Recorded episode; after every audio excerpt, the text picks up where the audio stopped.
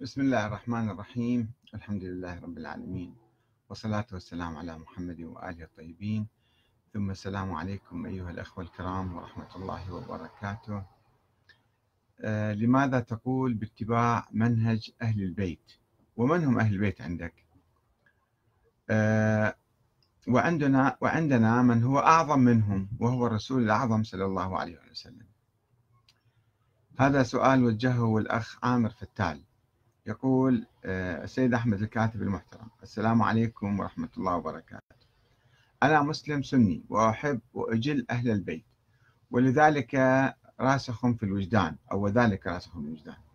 لقد استمعت إلى محاضراتك في اليوتيوب وكلامك منطقي وعلمي جزاك الله كل خير وطال عمرك بالصحة والعطاء. واستهواني فكرك التوحيدي ولي عندك بعض الأسئلة. أولا من هم أهل البيت عندك؟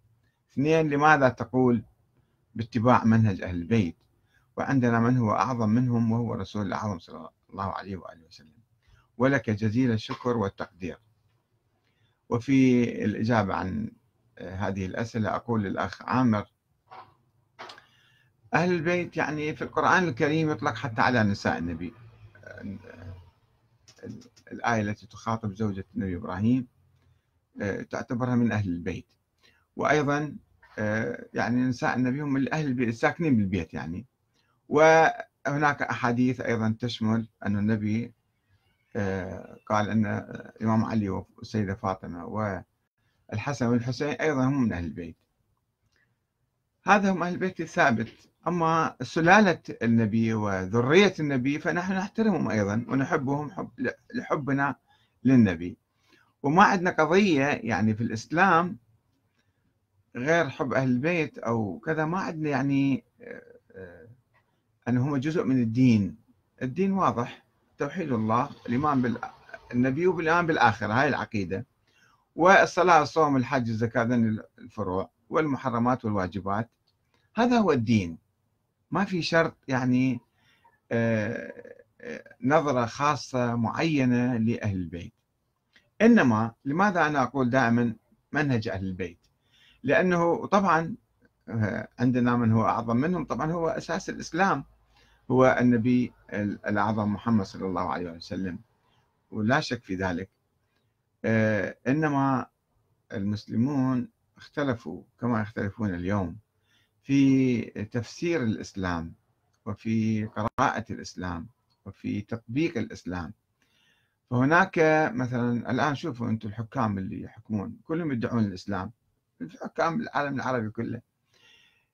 يحكمون بالإسلام ولكنهم مثلا يظلمون يطغون يستولون على السلطة بالقوة يبيعون البلاد للأجانب يقتلون الناس يفعلون كل شيء كل المظالم يعني. هذا منهج وهناك منهج آخر يحترم الناس يؤمن بالحرية يؤمن بالعدالة يؤمن بالديمقراطية يؤمن بالثورة على الظالمين ما يرفض البيعة لحاكم يستولي على السلطة بالقوة كما فعل يزيد مثلا. ولذلك رفض الإمام الحسين أن يبايعه. فهناك إذا منهجان.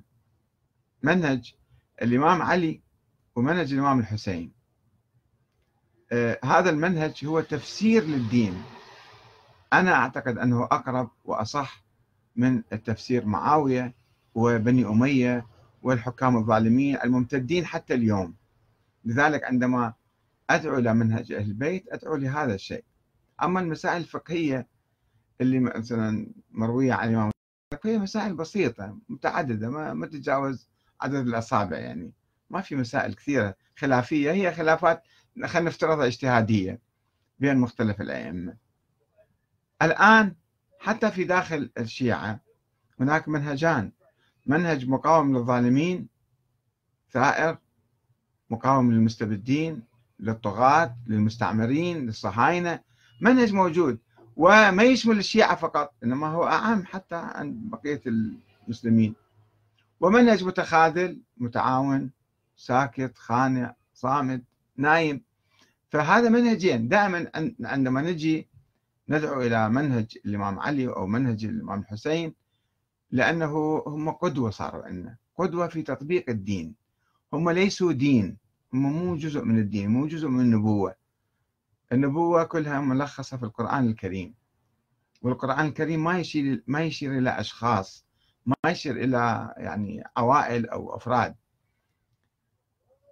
بعيدا يعني بالإضافة إلى حب أهل البيت وحب ذرية الرسول مثل ما نحب أي عالم وأي مجاهد نحب أبنائه ونحب أهله و... هذا الحب ما, في شيء يعني وكل المسلمين يحبون أهل البيت بمختلف التعريفات التي يمكن نعرفهم فيها. إنما هو منهج الحكم الحكم بالشورى الحكم بالعدل الحكم باحترام حقوق الناس في مقاومة الظالمين هذا الشيء اللي يهمنا.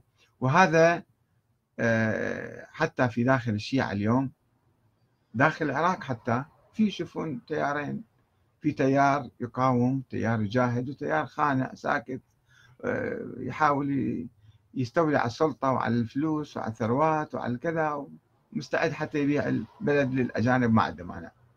فهذا جوابي وإذا كان يعني كافي إن شاء الله يكون كافي وإذا مو كافي إن شاء الله في وقت آخر نفصل أكثر. والسلام عليكم ورحمة الله وبركاته.